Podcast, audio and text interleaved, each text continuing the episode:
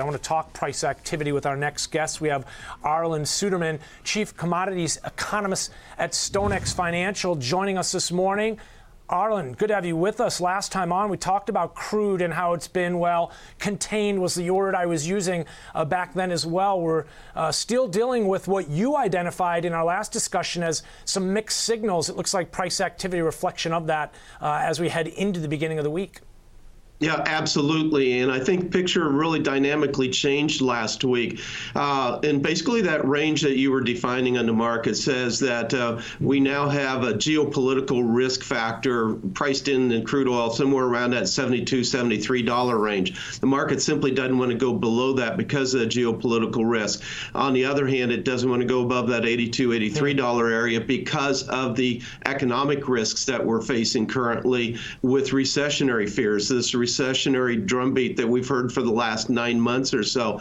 But last week, things really dynamically changed with the Ukraine picture. Now, keep in mind that this is a commodity rich part of the world, and we get so many commodities from this area of the world, including crude oil, including um, grain and oil seeds that we use to eat, the fertilizer necessary to produce those that are exported to other parts of the world. And so it's really critical. So last week, China changed its strategy of involvement. It's tried to maintain a, a position of hands off until now, kind of very quietly supporting Russia without getting directly involved. Last week, it directly, intentionally changed that. And I think that increases the geopolitical risks because China has shown that it has a vested interest in making sure Russia does not lose this war. And it is afraid that the longer this war goes, the higher the risks are that Russia could lose it. Meanwhile, President Biden made his surprise visit to uh, Ukraine, emphasizing the fact that the United States has a vested interest in making sure Ukraine does not lose the war. So, unless there's a peace agreement, this is going to go for a while and going to continue to intensify. And so that means that we have a commodity rich part of the world that is going to uh, have increasing risks for having commodity exports out of that region put at risk or, or limited to some extent. On Tuesday of last week, China printed a 4,000 word article in its uh, state media uh, condemning the sins of the United States over the last 200 plus years. On Wednesday, it published a, uh, Xi Jinping's plan for peace in the world, pretty much naming the United States as the evil and the cause of all the problems in the world. And then its foreign minister leader toured, uh, visited with leaders of Europe, and then went to uh, Ukraine and then to Moscow um, to work together, try to put together some type of Ukraine peace plan, which it released Thursday night. In that peace plan, again, naming the United States as the cause of the Ukraine war. So, what it, I talked to my Chinese employees and I said, it really sounds like what China is doing is preparing its people for a, a, more direct conflict with the United States. And that's they said that's exactly how it's being read in China as well, that they're being prepared. So China is now involved in this Ukraine war, um, first trying to promote peace, uh, with its peace plan. I think that's a non starter from Ukraine's standpoint. That means we continue to go forward, and then China's going to have to decide are they going to get more directly involved, providing lethal aid to Russia in this war? All of it means greater risk for commodities going forward. You know, Arlan, I want to talk a little bit about the impact this has on supply chains ultimately, because, uh, you know, uh, we talked about the uh, war on Ukraine and how that's lengthened supply chains. I'd imagine this development's only going to continue and further that trend we've seen. Yeah, and, and crude oil market's a, a, great example of that because with the price caps now, and Russia saying they're not going to sell to anybody who supported the price caps, that means that the oil continues to flow only on the dark fleet.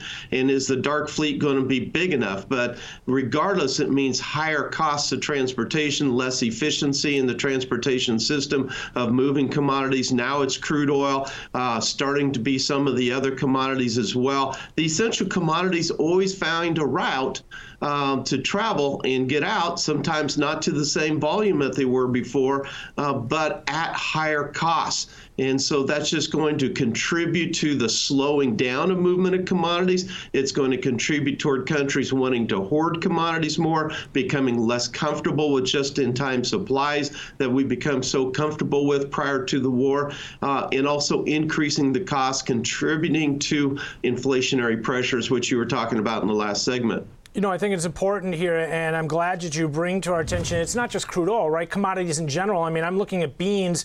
One of the products that, when you're talking about the supply chains, especially the war in Ukraine and uh, the impact that's had, I mean, beans basically since the beginning of the year have been holding above the 50-day moving average. Now, again, relatively contained and range bound here. I guess one could point to above 12, below 17, 18 dollars, but uh, hanging out right in the middle of that range, around 15. But a reflection of again, kind of that staircase pattern that they've been climbing as, uh, well, I guess you could call it the wall of worry, it seems like.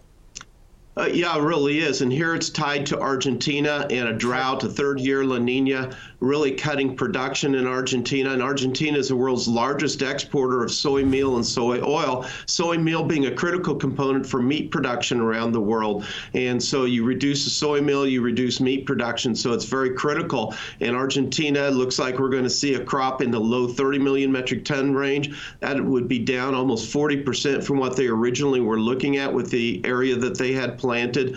Uh, and so, can Argentina keep its crushing plants going with imported beans out of Brazil and Paraguay and Uruguay, or will they uh, the world have to come to the United States for more of their supply of soy meal? Um, so, soy meal is really the key to that soybean market. As far as whole soybeans, Brazil has a big crop, those are whole soybeans. They have to be crushed, and Brazil probably doesn't have the crush capacity to make up for Argentina. They're pretty close to capacity, so that means Argentina we need to run those beans through Argentina. That means meal has to have a high enough price value to maintain crush margins to pay the bill of importing those soybeans down uh, from Brazil and Paraguay and Uruguay into Argentina. Arlan, as you look to metals right now, copper obviously uh, more tied to the narrative as far as what we were talking about in terms of China, the reopening trade, or lack thereof, I guess one could argue at this point. Copper hanging out right around the $4 level uh, between the highs that we saw last spring, five, the lows last summer around three. Uh, gold seems to be more tied to the U.S. dollar and rates right now. It's kind of in the middle of the range that we saw throughout that same period, I guess, last year. I guess 2100, we'll call it down to 16, hanging out right around around uh, 1850 or just below it right now, 1850. Yeah, I think for a while Bitcoin was kind of seen as the new inflation fighter, uh, and but with the problem with the cyber, uh, with the cryptocurrencies rather, um, gold is starting to come back and trade opposite of the dollar a little bit more as we've seen the last three or four months. Um, but that's certainly the case. When you look at copper, the world's really watching China, as you indicated. China coming out of COVID, we're seeing some very positive signs of rebounding economy, but we're also seeing some negative negative signs. Um, the consumer is very happy to get out, to eat in restaurants, to travel within China, very slow to travel outside of China, and very slow to buy those durable goods. We're talking mm-hmm. durable goods today here in the United States.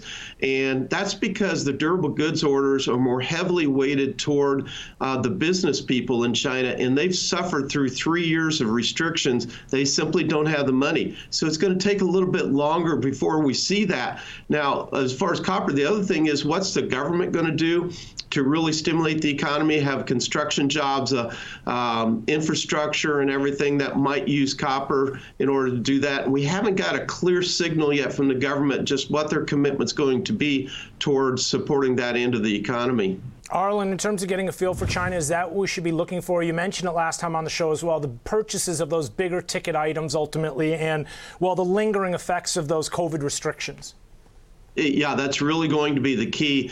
And and China's facing a little bit of a challenge here as well because if it overstimulates, so to speak, that causes the yuan to really fall versus the dollar, and it wants to be able to control that because obviously the United States and much of the rest of the world's in a tightening situation. China doesn't want to be too far out of balance uh, with its uh, monetary easing and stimulus of the economy there, but they have been trying to take steps to really get things going especially the property sector, which is a huge part of their economy, and uh, try to get things going again. And with recession fears in much of the rest of the world, they are really an export dominated economy as well, and their orders for exportable products continue to be sluggish.